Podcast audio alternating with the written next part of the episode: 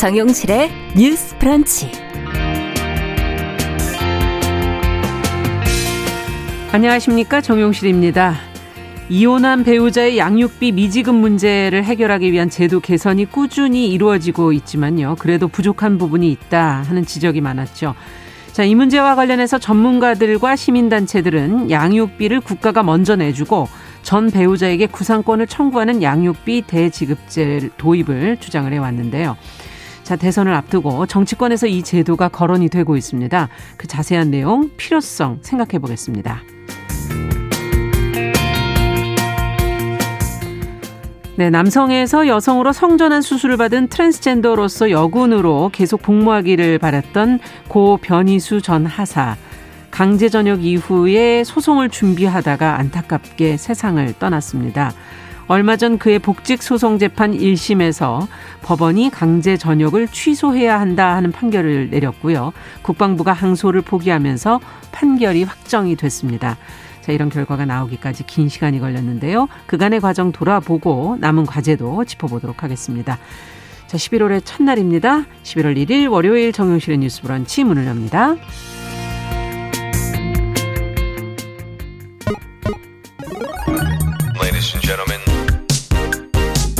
새로운 시각으로 세상을 봅니다. 정용실의 뉴스 브런치 뉴스픽.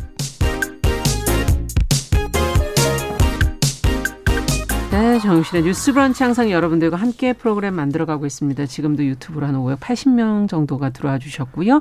무한질주 박진호님 또 써니스카이님 네 이렇게 들어오셨네요. 콩으로도 요즘에는 보이는 라디오 캠코더 모양을 누르시면 언제든지 보실 수 있습니다. 윤서영님 5823번님 감사드립니다. 자, 첫 코너 뉴스픽으로 시작합니다. 오늘 두 분과 또 인사 나눠보죠. 어, 전혜연 우석대 개공 교수님 안녕하세요. 안녕하세요. 전혜연입니다. 네. 앞으로 또 월요일과 수요일을 같이 책임져 주실 사실 저희 프로그램 몇 번 출연하셨기 때문에 아마 청취자 여러분한테는 익숙하지 않을까 싶습니다. 조으론 변호사님 어서 오세요. 네. 안녕하세요. 조으란입니다. 네. 앞으로 이제 월요일 수요일 어 저희 전혜연 교수님과 같이 호흡을 좀 잘 맞춰 주시기 바랍니다. 자, 오늘 첫 번째 뉴스는 앞서 잠시 말씀드렸던 양육비 대지급제, 어, 더불어민주당의 이재명 대선 후보가 지금 양육비 미지급 등으로 발생하는 양육비 공백을 메울 방법으로 이 제도를 지금 거론을 했고, 어, 그러면 이게 어떤 제도인지, 그리고 또 구체적으로 다른 계획도 더 나온 것이 있는지도 같이 한번 살펴보겠습니다. 전혜영 교수께서 좀 정리해 주시죠. 예, 이 양육비 문제라는 것이 과거에는 그냥 부부 간의 문제, 그 가족 간의 문제로 여겨지는 경우가 많았었죠. 네. 그런데 네. 최근 들어서 이 문제를 들여다보니 이것이 아동의 생존권과 직결된 문제다. 따라서 이것을 사인 간의 문제로 볼 것이 아니라 제도적으로 여러 가지 음. 보완을 해야 된다는 지적이 나왔습니다. 한 축을 보면은요. 일단 양육비를 지급해야 되는 엄마나 아빠 가 불이행했을 경우 제재를 가하는 방법이 있죠. 예. 그래서 최근에 양육비와 관한 법이 개정이 돼서 뭐 이 이제 쉽게 표현해서 우리가 채무라고 표현을 했을 때 채무를 불이행했을 때 출국 금지를 한다던가 음. 운전면허 정지 취소를 한다던가 이런 방법이 있습니다. 그런데 이게 약간 처벌적인 성격, 제재적인 성격이 그러네요. 있어서 양육비를 내게 하는 효과가 물론 일부분 있을 수 있지만 예. 문제는 이 과정이 오래 걸리고요. 그리고 그런데도 계속 지불하지 않았을 음. 경우 아이들이 또다시 어려운 환경에 놓인다. 그렇죠. 그래서 제도적으로 처벌과 제재만 할 것이 아니라 국가와 정부의 책임을 높여야 한다는 주장이 계속 제기가 됐습니다. 음.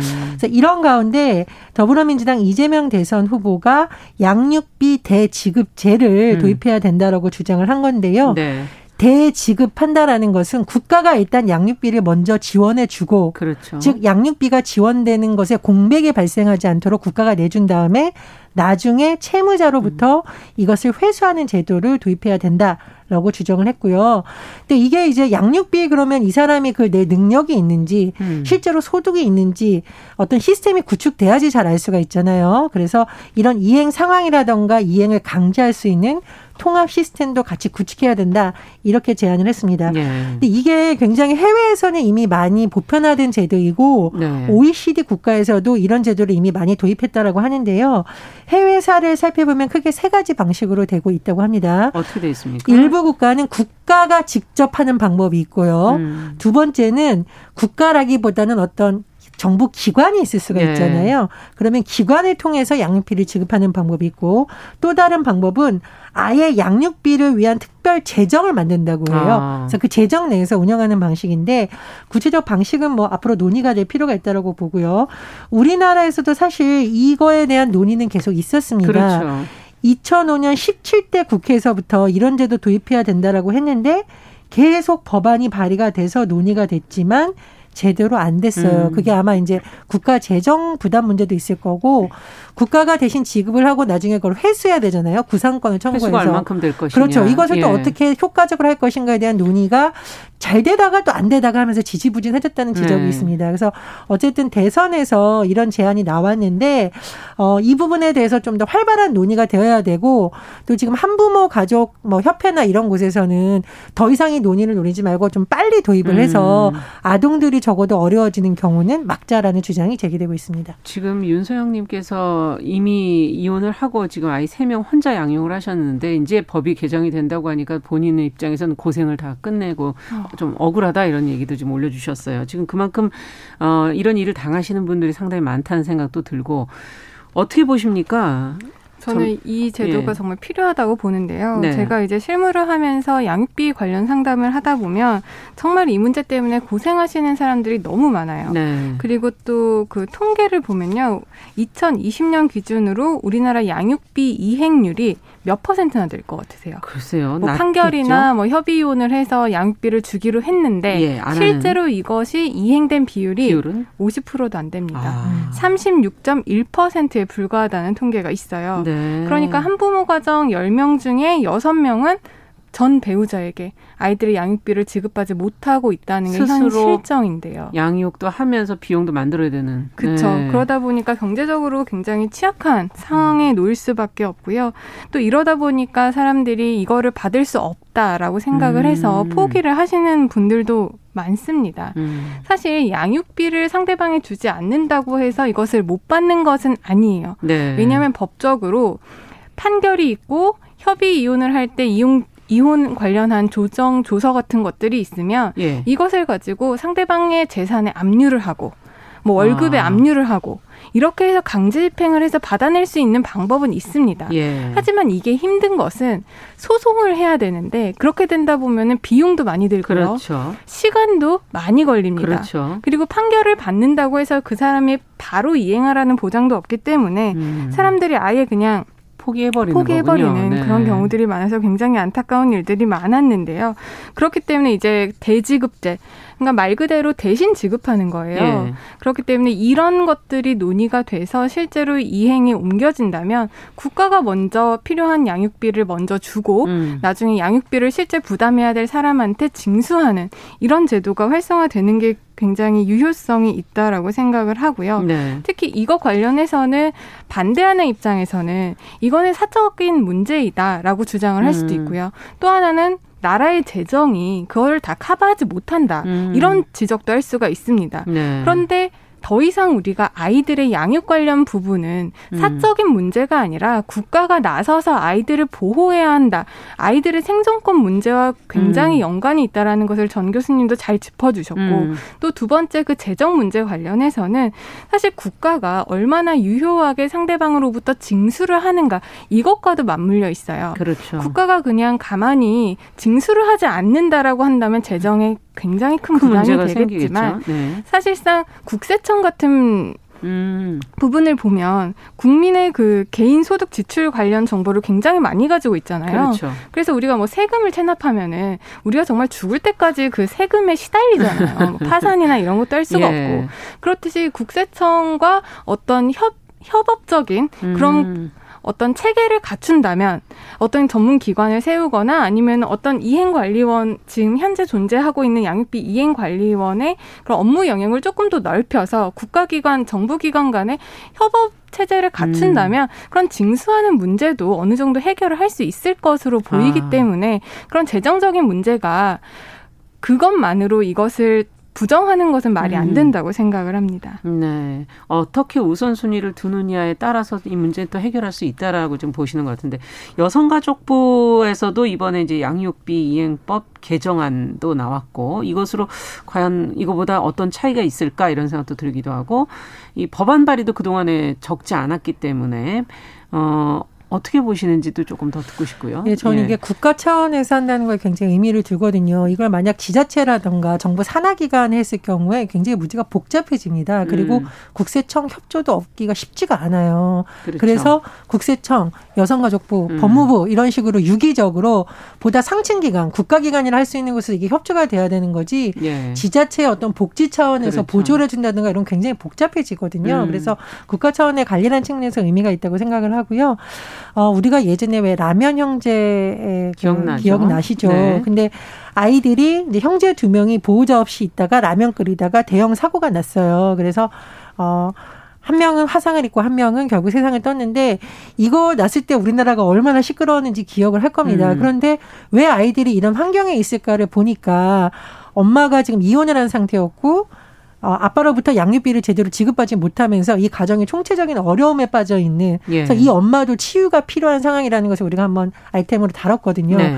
그럼 이런 상황에서 이거를 개인의 문제라든가 지자체에서 구제해 준다고 하면은 사실 집을 고쳐주거나 이런 건 할 수 있지만 장기적으로 양육에 관한 부분은 또 사각지대가 생기는 거거든요. 그리고 예. 지자체도 이것을 해줄 수 있는 근거가 굉장히 애매하다는 겁니다. 그래서 음. 우리가 사례가 나올 때마다 그냥 그때 전 국민이 아 너무 안 됐다라고 이렇게 구호를 주는 방식보다는 이런 사례가 발생하지 않도록 하는 쪽으로 가야 되거든요. 음. 그래서 저는 대지급 때 적극 찬성을 하고요. 정치 얘기를 조금 보태자면 제가 이거 찾아보니까 이낙연 전 대표가 9월 달에 공약으로 발표했던 네. 거예요. 다시 이재명 후보가 이걸 받아서 하고 있고 더 앞서서 가면 사실 문재인 대통령이 대선 후보 공약이었습니다.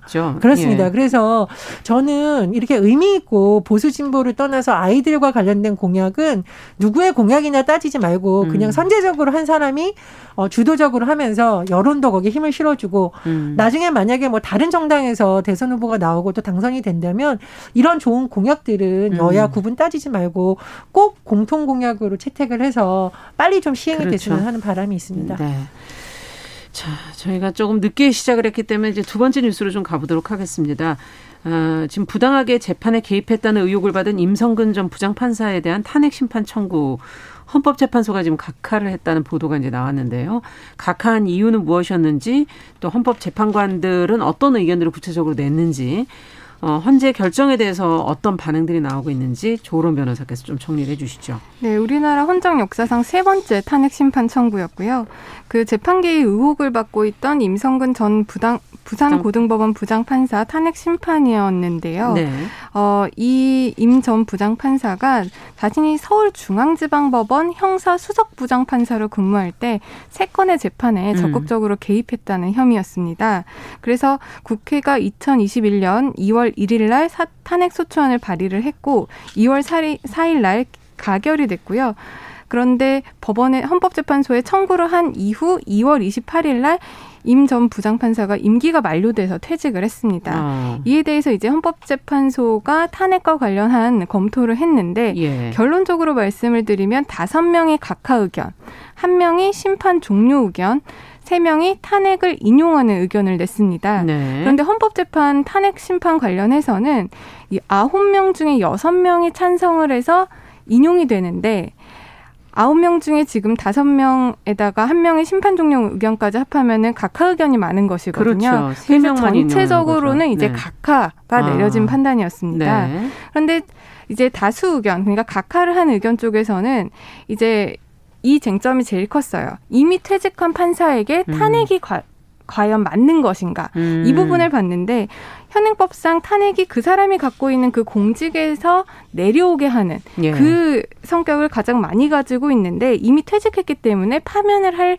심판 청구 이익이 없다. 네. 그렇기 때문에 각하를 한 것이고요. 아. 근데 이 이것에 반대해서 세 명의 헌법재판관분은 퇴직을 했지만 음. 탄핵 심판이 그 사람을 퇴직하는 것뿐만 아니라 음. 헌법 질서를 지키는 헌법 수호의 입장에서도 판단을 하는 성격을 가지고 있는 것이 탄핵 심판의 본질이기 때문에 음. 이것은 여전히 심판 청구에 이익이 있어서 본안 판단을 해서 이거는 위헌적인 일이었다. 그러므로 탄핵해야 된다라는 입장을 냈습니다. 네. 근데 여기에서 이제 쟁점은 이제 각하라는 그런 것들이 왜 나왔는지를 보기 위해서는 소송에서 뭔가 이기기 위해서는 두 가지 우리가 허들을 넘어야 돼요. 어. 그러니까 첫 번째가 소송 요건. 예. 그러니까 소송 요, 요건에는 그 심판 청구한 사람이 자격이 있는지 그렇죠. 그리고 심판으로 청구하는 대상이 맞는지 음. 뭐 심판에 이익이 있는지 이런 음. 것들이 먼저 검토가 돼야 되는 거고 네. 만약에 이런 게 있어서 첫 번째 요건 첫 번째 허들을 넘었다고 한다면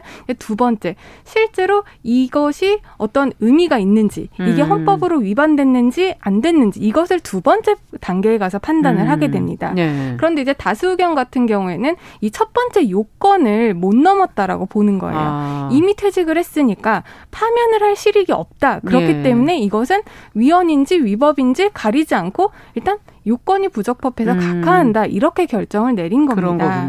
이제 네. 그 부분에 대해서 이제 많은 여론들은 헌법재판소의 뭐 판단이 맞다라고 한 음. 여론도 있었고요.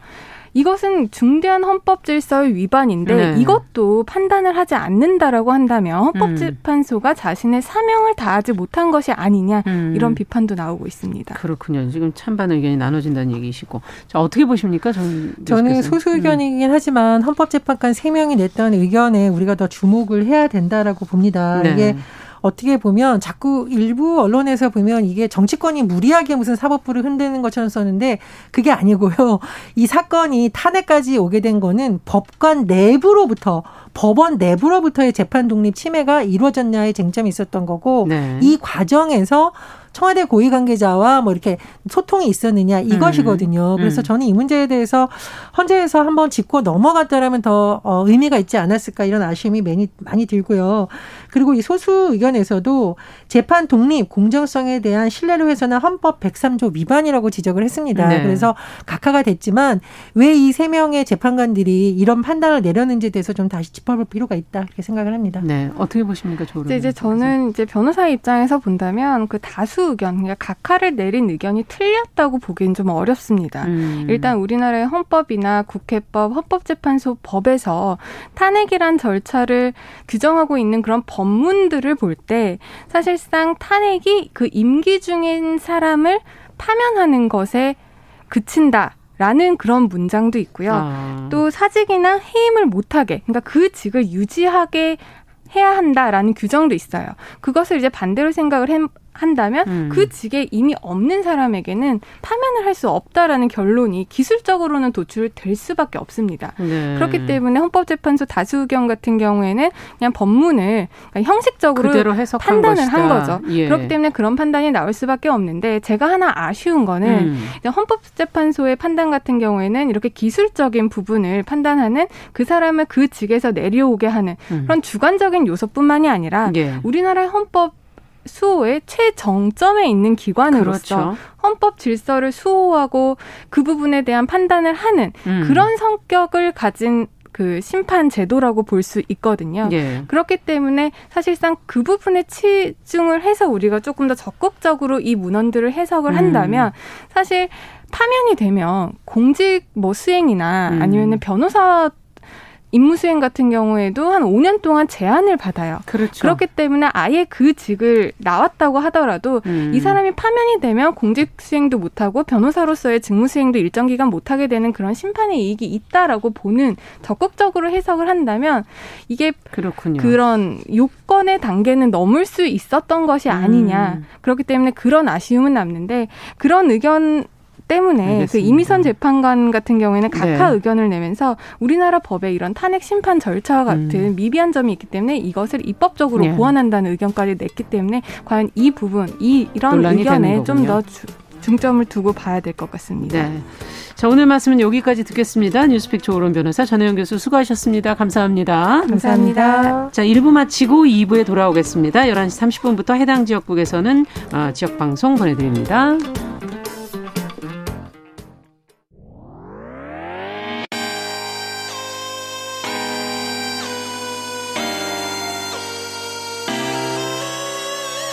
어떤 사람들은 삼루에서 태어났으면서 자신이 삼루타를 친 것처럼 생각하며 살아간다라는 음. 말이 있어요. 3분 즉석칼에 만들듯이 법안을 뚝딱뚝딱 잘 만들어내시는 분들이 왜 여기에 대해서는 음. 이렇게 직무유기를 하고 있을까 그런 문제가 들고 따끔하게 이 예. 여성 팬티에 달려있는 정체불명, 의미불명의 리본에 대해서 생각을 하게 됩니다. 도대체 이 아이는 왜 있는가? 경쾌하게. 정말 그런가요? 외신도 당황한 거죠. 이 사건을 보고 예. 도대체 한국에서 무슨 일이 벌어지고 있는 거냐. 음. 이거 한국의 성보수주의 때문 아니냐. 할 말은 하면서 같이 고민해보면 고민해보겠습니다. 세상을 보는 따뜻한 시선. 정용실의 뉴스 브런치. 네, 정영실의 뉴스 브런치 듣고 계신 지금 시각 11시 31분입니다. 자, 한 가지 주제를 좀 자세히 들여다보는 시간이죠. 월요 인터뷰 시간입니다. 최근에 고 변희수 전하사의 복직 소송에서 법원이 강제 전역은 위법하다 하는 판결을 내렸고요. 국방부가 항소를 포기하면서 이 판결은 확정이 됐습니다. 어, 변호사의 강제 전역과 죽음 또 소송까지 힘든 시간들이었지만 아, 그래도 의미 있는 결과가 나온 것이 아닌가 하는 생각이 들고요. 그간의 과정을 한번 좀 돌아보고 판결 확정의 의미 앞으로 과제 한번 생각해 보겠습니다. 변호사 명예 회복과 복직 소송을 위해서 노력해온 군 인권센터 임태훈 소장 전화 연결돼 있습니다. 안녕하십니까? 네, 안녕하세요. 네, 최근에 이제 법원에서 어, 고 변희수 하사에 대한 강제 전역 취소 판결이 내려졌고 국방부는 항소 포기하면서 판결이 확정됐는데 관련 내용을 먼저 좀 청취자들 이해하시기 편하게 좀 정리를 한번 해주시죠. 어, 우선 그 변희수 전 하사라고 하시면 안 되고요. 네. 어, 변희수 하사가 맞고요. 네. 왜냐하면은 덧붙이자면 예비역 하사인 거죠. 그렇죠. 그러니까 전 하사라는 건 없습니다. 네네. 네. 예, 아이고, 예, 죄송합니다. 예, 참고해 주시고요. 네. 그 일단은 법원의 판결문은요. 네. 어, 한 세 가지로 나뉠 수 있습니다. 예. 어, 본인이 사망했기 때문에 유족이 소송을 이어갈 수 있느냐가 쟁점이었고요. 그렇죠. 이 부분에 대해서 재판부는 어, 이와 관련돼서 유사한 일이 반복될 수 있기 때문에 네. 어, 이것을 받아들이지 않으면은 어, 이러한 피해자들의 권리가 보호받지 못한다. 그렇죠. 아 그렇기 때문에 한층 두터운 권리 보호를 받아야 된다라는 취지에서 소송을 이어가는 것을 인정을 한 것입니다. 음, 네. 네. 그러니까는 되게 일침을 강한 거죠. 예. 우리 행정부에 이런 네. 엉뚱한 짓 하지 마라 좀 제발 음. 이런 것이고 두 번째는 사건을 살펴볼 필요도 없이 여성인데 왜 군이 네. 변이수 화살 남성이라고 하면서 심신 장애로 전역을 시켰냐 예. 이것이 위법하다라고 판단했어요. 예. 그러니까 살펴볼 것도 없이 여성을 여성에 대해서 성기를 뭐 고환을 절 뭐 그 수술을 하고 이런 거 논하지 마라. 예. 이미 여성이다. 음. 라고 해서 얘기를 했고요. 네. 세 번째 부분은 어, 우리 입법부와 행정부에 이제 일침을 가한 것입니다. 이러한 법을 통해서 입법부는 법을 통해서 이러한 어, 소수자를 보호해야 될 법을 빨리 만들어라. 음. 그리고 행정부는 정책적으로 빨리 대안을 만들어라. 네. 이, 러한 분들이 군 복무할 수 있게끔 음. 하는 어, 사실상 이제 어, 양쪽에 다 어, 한마디씩 사법부가 한 것이죠. 예.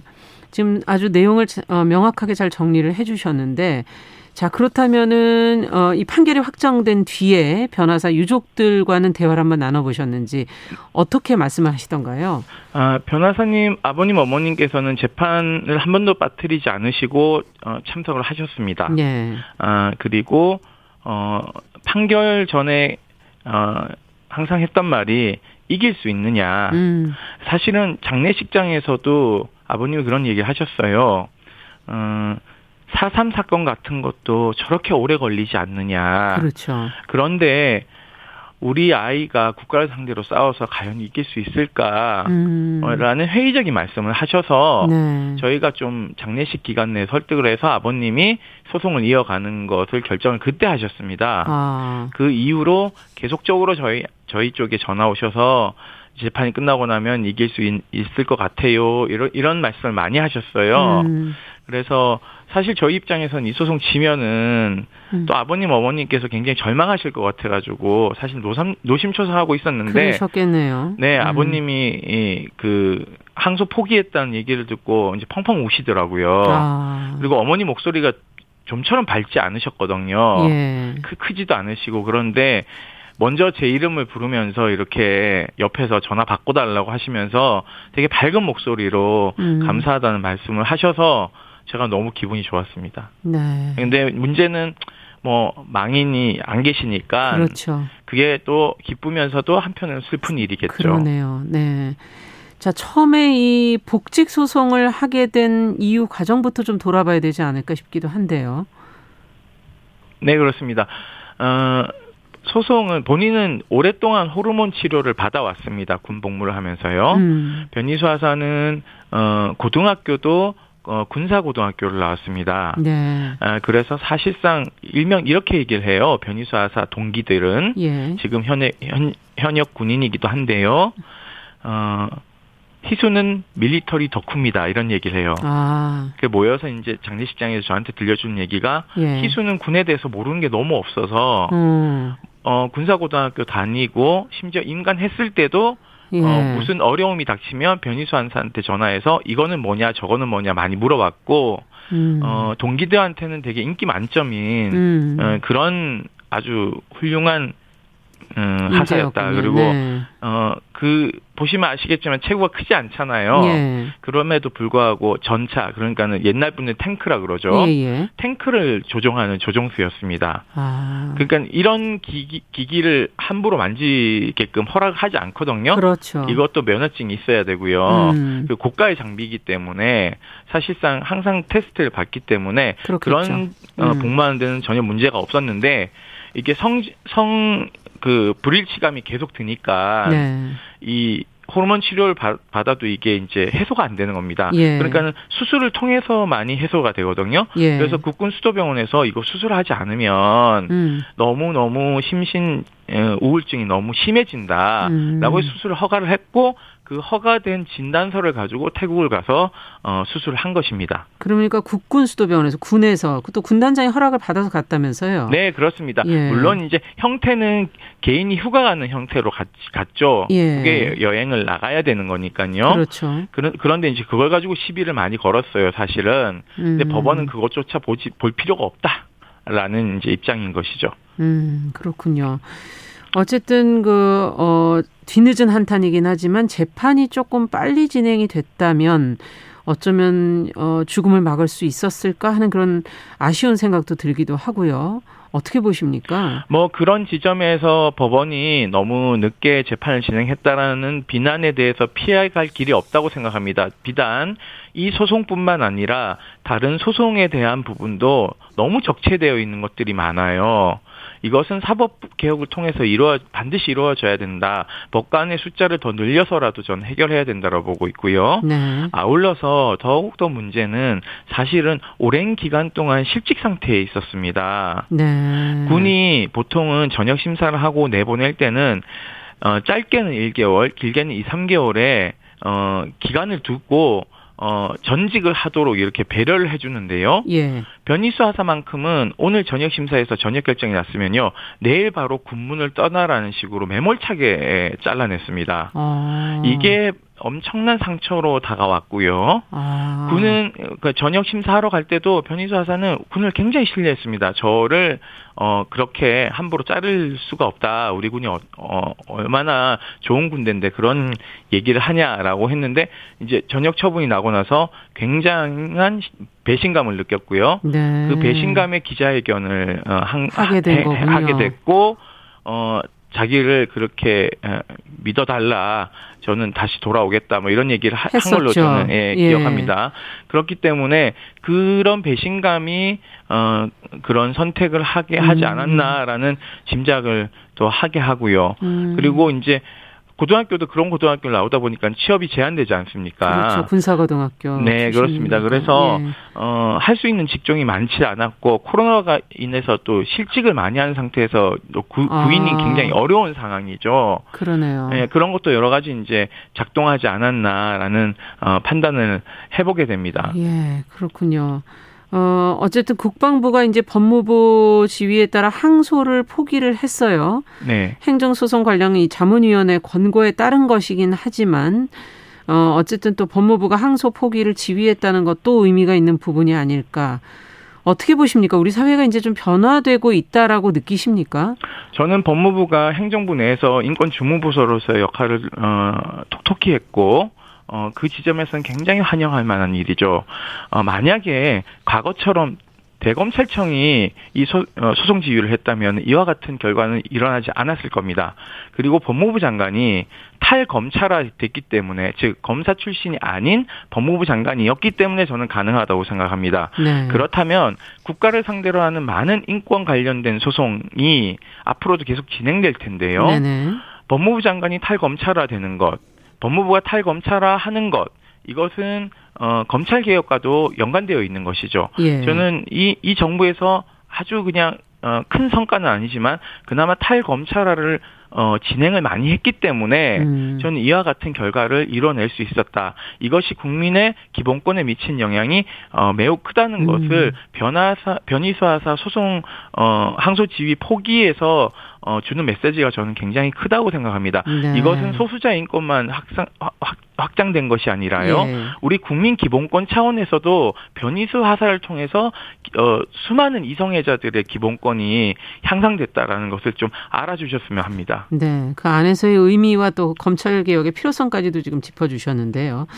자, 변이수 하사의 강제 전역 취소 판결 확정이 됐으니 변화되는 것이 있는가 하는 그런 생각이 드는데 어떤 것들이 달라질까요? 현재 그 호르몬 치료를 받고 있는 직업군인들이 꽤 있는 걸로 저는 알고 있습니다. 아, 그렇기 때문에 이분들이 어, 자신의 어떤 그, 그 해고되지 않을 그러니까 강제 전역 되지 않을 안전성을 확보하는 정책적 배려가 우선돼야 된다고 보고 예. 있고요. 예. 그것을 온전히 국방부에만 맡겨놓으면 안 된다고 생각하고 있습니다. 예. 현재 올해 초에 그 김, 어, 김병주 국회의원께서 어, 국방부 장관에게 왜 이러한 어, 정책적인 어떤 보고서를 만들지 않느냐라고 따져 물었거든요. 예. 그, 그 국방부 장관이 하겠다라고 얘기해놓고는 지금까지 하지 않고 있어요. 예. 그러니까는 이것은 어, 국방부에만 맡겨둘 것이 아니라 국회가 입법 정책을 통해서 어떻게 하면 구토하는 군데 그러니까는 소수자를 내보내는 군대가 아니라 소수자들과 함께 미군이나 음. 유럽 군대처럼 어, 다양성이 보장되는 가운데 국방의 의무를 다할 수 있는 것들을 모색해야 된다. 미국 같은 경우에는 지금 트랜스젠더 어, 뭐 사성 장군이 나오지 않았습니까? 네. 어, 우리하고 직렬이 좀 달라서 낯설긴 하지만 어 복원을 책임지는 어, 해군 어, 음. 장성으로 알려져 있습니다. 네. 어, 이러한 것들이 주는 변화가 무엇이고 이것이 국가 방위나 안보에 어떠한 어, 그 희망적이고 음. 또 대안적인 대안이 될 수 있는가도 저는 모색해야 된다고 봅니다. 일예로요. 네. 어, 미국 어, 국회에서는 이 보고서에 대해서 합참의장을 비롯한 각군 참모총장들이 청문회를 통해서 전혀 전투력에 문제가 없다라는 것을 우리 보고서는 잘 알려져 있고 미군의 작 전에 있어서 아무런 방해 요소가 되지 않는다. 그들은 음. 우리의 동료다라는 표현까지 하면서 어, 그들을 끌어안고 어, 그들이 국가를 위해서 헌신할 수 있는 기회를 줬다라는 네. 것을 되새겨 볼 필요가 있습니다. 우리가 G20 정상들에게 초청, 초청받는 것만 자랑하는 게 아니라요. 그런 것들이 선행돼야지만이 G20 멤버가 될 수 있습니다. 네. 앞으로도 이 다양성을 어, 끌어안을 수 있는 어, 모색해가는 그 방법들을 좀 인식 변화, 뭐 타협과 더불어서 함께 좀 해나가야 되지 않을까 하는 생각이 드네요. 자, 월요 인터뷰 오늘 말씀은 여기까지 듣겠습니다. 말씀 잘 들었습니다. 감사합니다. 네, 감사합니다. 네. 고 변희수 하사의 강제 전역 취소 판결이 확정되는 데까지의 과정 앞으로 과제 군인권센터 임태훈 소장과 이야기 나눠봤습니다. 여러분은 지금 KBS 1라디오 정용실의 뉴스 브런치와 함께하고 계십니다.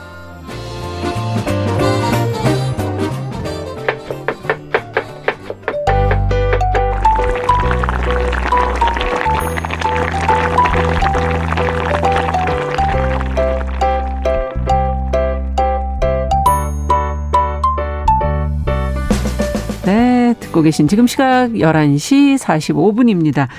자, 건강한 식탁 시간입니다. 식재료와 식생활에 대한 어, 정보 재밌게 전해드리고 있습니다. 오늘도 홍신의 요리 연구가 잘해 주셨어요. 어서 오세요. 안녕하세요. 지난주에 호박 종류 조금 네. 구분하다 그냥 끝났어요. 호박 얘기 맞습니다. 들어가지도 못하고. 네. 지금 어. 오늘 되게 할 얘기가 또 많은데 그 아까 해볼까요? 생각 이렇게 저 소개하실 때 잠깐 생각나는 게왜 음. 못생긴 애한테 자꾸 호박이라고 할까요?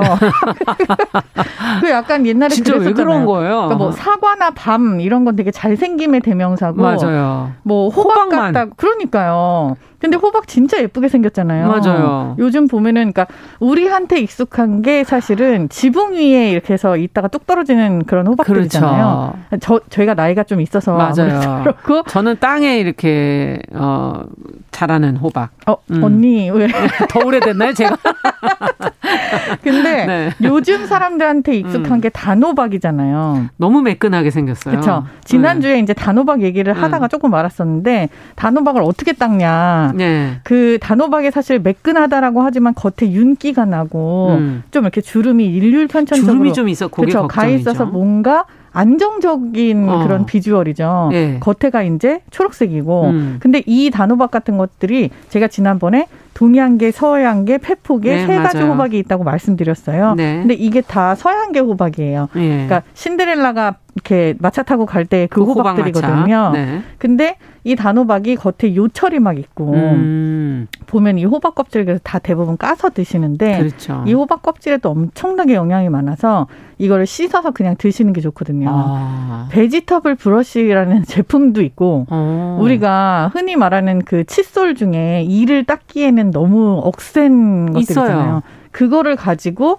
단호박 겉에를 문지르시면 돼요. 아. 그 소리 그 사이사이에 있는 약간 호박에 있는 모공 같은 거 있잖아요. 네, 맞아요. 그 사이까지 다 닦아주기 아. 때문에 뭐 약품이라든지 이런 거 없고. 전혀 없고 그냥 물로 흐르는 물로 이렇게 닦으시면 되는데 아. 껍질까지 드신다 그러면 흐르는 물을 뜨겁게 뜨겁게 뜨거운 물에다가 닦으시면 돼요. 아. 그렇게 해서 닦으시면 깨끗하고 소독도 되고 음. 그 상태로는 그냥 겉에까지 쪄서. 찌거나 뭐 음. 뭐 굽거나 해갖고 다 드셔도 됩니다. 아 그렇군요. 지난주에 이제 뭐 먹는 얘기를 하다가 호박꽃 얘기는 안 했어요. 아, 네. 호박꽃이 네. 진짜 활용 점점인데 이게 이제 이태리 요리 그렇죠.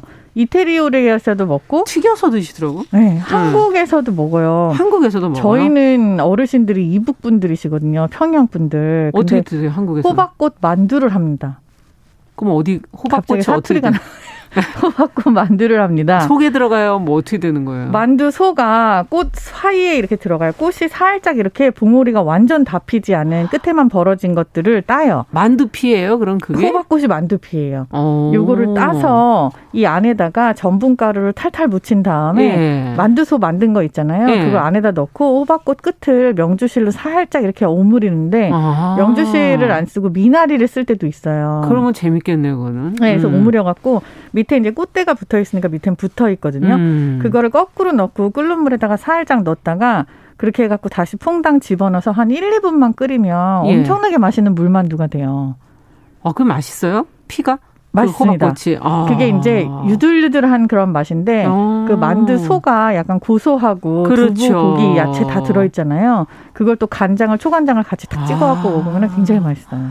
야 튀겨 먹는 것만 그냥 저희는 화면으로만 음. 봤었는데 그거를 그렇게 만두 피로 활용할 수가 있군요. 튀기는 것도 아주 맛있죠. 어, 네. 네. 자, 그러면은, 어, 우리에게 친숙한 이제 애호박 얘기로 좀 넘어가 볼까요? 가장 많이 먹는 음. 호박이죠.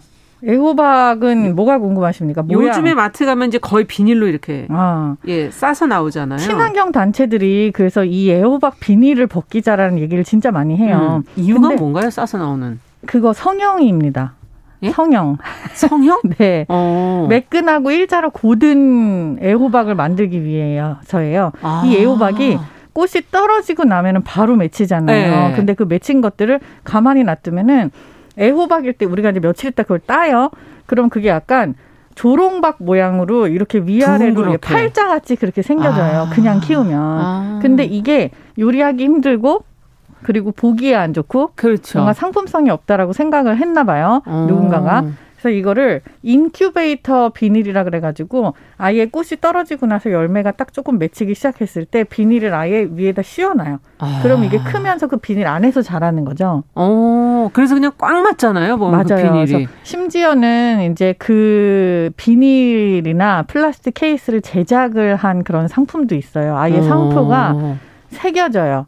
뭐 글자가 새겨지는 아, 호박. 글자 새겨지는. 아. 예, 제가 무슨 상표를 사과도 뭐 그런 거 있듯이. 네, 말씀드리기가 음. 그렇지만 아예 그렇게 글자가 새겨져서 이걸 상품화 한다라고 얘기를 하지만 따지고 보면 애호박 비닐이 뭐 신선도나 이런 데 그렇게 큰 영향을 미치는 것도 아니고 아. 그렇게 불필요한 것 같아요. 제가 봤을 때. 그러네요. 모양은 좀 달라도 되지 않나요? 네, 모양은 오히려 돼지호박 같은 경우도 그래요. 길다랗고 그냥 좀 모양이 음. 일정하지 않지만 다 맛있잖아요. 맞아요. 근데 이것도 마찬가지예요. 그리고 아. 이게 이제 크면 이게 조선 호박이거든요. 예. 우리가 알고 있는 그냥 약간 둥근 호박도 약간 다른 계열이긴 하지만 똑같이 조선 계열 호박이에요. 그렇죠. 근데 거. 이것도 비닐을 씌워서 키우면 이렇게? 매끈하게 돼요. 껍질 모양은 좀 사실 비슷한데 모양이 다른 거죠. 네. 어. 그래서 비 닐을 씌우는 거는 생각 외로 그냥 호박 종자가 아니라 아. 이게 이렇게 해서 성형을 하기 위함이라는 걸 성형. 대부분 다 모르고 계시더라고요. 그냥 자연산이 좋은데. 어, 네. 그러니까 비닐은 사실 인공적인 거잖아요. 그리고 모양을 이렇게 일정하게 하는 게 어떠한 자지, 좌우를 하는 게 없어요. 심지어는 음. 어, 맛적으로는 조금 떨어질 수도 있거든요. 그러니까. 예. 그래서 모양이 우선시되는 채소 과일 시장을 조금 생각을 한번 해보시는 게 좋을 것 같습니다. 행길님께서 호박을 학대하는 거 아니냐? 아, 그럴 수 있죠. 네, 이렇게 생각. 이렇게 의견을 또 올려주시기도 모든 했네. 생명은 소중한데요. 네, 되게 맞아요. 잘 길러야 우리 몸에 들어왔을 때 또 이로운 영양가가 되고요. 그렇습니다. 네. 갑자기 이거 얘기하다 보니까 찌개 찌개 얘기 안 하고 갈 수 없고 아, 호박찌개. 볶음. 호박 볶음도요. 어, 요걸로 많이 하지 않습니까? 조선호박, 애호박으로. 그렇죠. 네. 네. 호박을 애호박일 경우에 음. 이제 보면 안쪽에 그것도 씨 부분이 있어요. 있어요. 근데 씨 부분이 약간 수세미처럼 굉장히 뭔가 물컹한 경우들이 네. 조금 많이 있잖아요. 그렇죠. 그래서 볶음을 하거나 찌개를 할 때 이 씨 부분을 도려내시는 것도 방법이에요. 아. 칼로 이렇게 반을 자른 다음에 씨 부분을 좀 세모나게 네, 이렇게 해서 도려내고 네. 그걸 조리를 하시면 음. 씨 부분에서 나오는 맛이 약간 신맛이 있어서 아 그렇구나 단호 예. 그러니까 호박 자체의 단맛을 조금 방해를 할 수도 있거든요. 그래서 예. 그걸 좀 도려내고 요리를 하시면 깔끔하고 제가 제일 애호박으로 그 음. 했을 때 제일 맛있는 요리 중에 하나는 고추장찌개인 것 같아요. 음. 이거를 호박을 고추장하고 간장하고 다진 마늘을 섞은 그 양념에다가 음. 애호박 자른 거를 아예 버무려요. 아. 버무려서 한 2, 30분 뒀다가 그걸 그대로 기름에 참기름 볶아요. 오. 볶기 시작하면서 뭐 고기도 좀 넣고 해물을 넣을 수도 있고 그렇게 예. 하고서는 그냥 물 부어 갖고 끓이면 돼요. 아, 맛있겠네요, 그것도. 굉장히 맛있어요. 음. 약간 자박자박하게 끓여서 예. 고추장 뭔가 찌개인데, 찌개인데 되게 걸쭉하게 나오게. 그러네요. 이렇게 예. 먹으면 뭐 진짜 맛있어요. 짜글이 요즘에 그쵸, 그렇게 표현하듯이. 네. 예. 지금 밥에다 착 얹어. 헨젤과 그랬 그랬대님께서 호박 가늘게 채 썰어서 새우젓 넣고 볶음 반찬 그게 맞아요. 좋다고 지금. 애호박이랑 새우젓도 진짜 찰떡궁합인 것 같아요. 어. 이게 새우젓 국물을 딱 넣고서는 애호박 찜도 하잖아요. 그렇죠. 근데 그렇게 해서 먹으면 참 좋은데 제가 갑자기 생각나는 게 어. 애호박찜이 되게 호박이 너무 이쁘잖아요. 초록색에 노란색에 거기에 새우가 이렇게 올라가 있는데 우리 할머니가 새우랑 눈 마주치지 말라고. 그게 무슨 소리냐면은 새우젓 국물만 쓰라는 소리인 거예요. 이랬었던 적이 있었네요 네. 어렸을 때. 예전엔 그렇죠. 네. 아니 지금 어, 송수진님께서 호박이 겉 같이 무르고 잘 썩기 때문에 음. 혹시 비닐을 씌우는 걸 선호한다. 아. 이렇게 또 얘기를 해주셨네요. 비닐을 음. 씌우고 약간 한 조금만 더 지나면은 사실 이게 더 빨리 무르고 썩습니다. 음. 그래서 요 그러니까 겉에 있는 이 비닐이 사실 그런 용도로 처음에 개발된 것도 맞아요. 유통을 할 때 조금 더 원활하게 하기 하면서. 위해서. 왜냐하면 어차피 수분 그러네요. 증발을 위해서 처음에는 뭔가 조치를 취해야 되니까요. 음. 집에 사갖고 오신 즉시 비닐은 벗기시고요. 그래야죠. 오히려 paper towel로 감싸 놓으시면 아. 훨씬 오래가요. 네, 좀 보관 방법 까지 알려주셨어요. 네. 근데 주키니 호박 얘기도 저희가 끝 해야 돼요. 이거는 네. 이제 여름 호박이라고 얘기하기도 하고 돼지 호박이라고도 얘기하기, 예, 그렇죠. 이건 이제 페포기 호박. 다 자라도 초록색인. 음. 근데 주키니 호박은 조금 맛이나 모양이 이 우리나라가 가지고 있는 조선 호박들 달진 않죠. 네, 약간 뭔가 정말 채소 같은 느낌이에요. 네. 그러면서도 또 익었을 때는 완전 단맛이 많이 나서 아, 익으면? 이걸 가지고 여러 가지 요리를 하죠. 어떤 제가 걸 해 먹습니까? 주키니? 제가 올여름에 제일 많이 한 거는 이 주키니 호박으로 파스타를 해요. 파스타? 이건 예. 반죽을 하는 게 아니라 라자니아를 하는데 예. 호박을 그냥 얇게 썰어서 씨 부분만 제거한 다음에 아. 이거 를 착착착착착착 다 가지런히 넣고 파스타 소스 한 겹, 치즈 한 겹, 호박 한 겹, 어. 이거를 계속 쌓아 올려요. 예. 그렇게 갖고 오븐에다가 딱 20분만 구우면 음. 엄청나게 맛있는, 그러니까 밀가루가 전혀 안 들어있는 gluten free 라자니아가 됩니다. 아. 이렇게 해서 먹어도 아주 좋죠. 왜냐하면 이거는 조직이 애호박 같지 않고 조금 단단한. 단단해요. 네, 견뎌요 조금. 아. 음. 물러지지 않는다는 수분 그렇죠. 수분 함량은 똑같이 많은데 어. 이게 약간 조직감이 조금 있어서 그렇군요. 이런 식으로 요리를 하면 되게 좋고 볶음 요리에도 그래서 되게 적당하죠. 볶음 요리에 네. 우리 식으로 한다면 어떤 요리가 가능할까요? 어 이거야말로 진짜 애호박이랑 같이 넣고 볶는 것도 맛있고요. 음. 뭐 모든 것이 다 좋지만 이 주키니 호박은 사실 말렸을 때 또 완전 진가를 발휘해요. 말리면요? 영양가도 높아지고 음. 호박 오갈이라고 하거든요. 그거를 예. 말린 다음에 그걸 다시 쌀뜨물이나 아니면 간장 음. 섞은 물에다가 이렇게 불렸다가 그걸 들깨랑 같이 볶으면 아, 맛있겠다. 굉장히 맛있는 주끼니 나물이 되죠. 아, 한 번에 사다 다 못 드시면 좀 말려 두시면. 그렇죠. 말리셔도 되고 말린 건 네. 아예 팔기도 합니다. 그렇군요. 자, 이제 마지막 이제 시간이 다 돼가는데 아, 30분 예. 정도 남았는데. 또 시간이 없군요. 예. 호박과 박 얘기 안 해도 되겠어요? 마무리를 좀 해주세요. 아, 박이랑 호박, 네. 네. 이게 약간 다른 건데 우리가 흔히 알고 있는 박은 음. 안에가 약간 비어 있으면서 그러면서 우리 왜 그 안에서 흥부농부 얘기하고 네. 그런 것들 예. 있잖아요. 계열은 약간 다릅니다만은 둘 다 우리나라에서 다 먹고 있는 조선 계열 음. 채소들이 맞아요. 물론 다 서양에서 들어오긴 했지만 음. 그래도 드시면 됩니다. 시간이 없어서 말을 못하겠네요. 어쨌든 맛있게 드시라. 아까 네네, 레시피를 방금 제가 다음번에도 또 한번 다시 말씀을 드릴게요. 그래 주세요. 네. 예, 오늘 호, 어, 지난주에 이어서 저희가 호박에 관한 이야기 네. 건강한 식탁 홍신의 요리 연구가와 함께 살펴봤습니다. 말씀 잘 들었습니다. 감사합니다. 정용실의 뉴스 브런치 월요일 순서도 같이 인사드립니다. 저는 내일 뵙겠습니다. 정용실이었습니다. 감사합니다.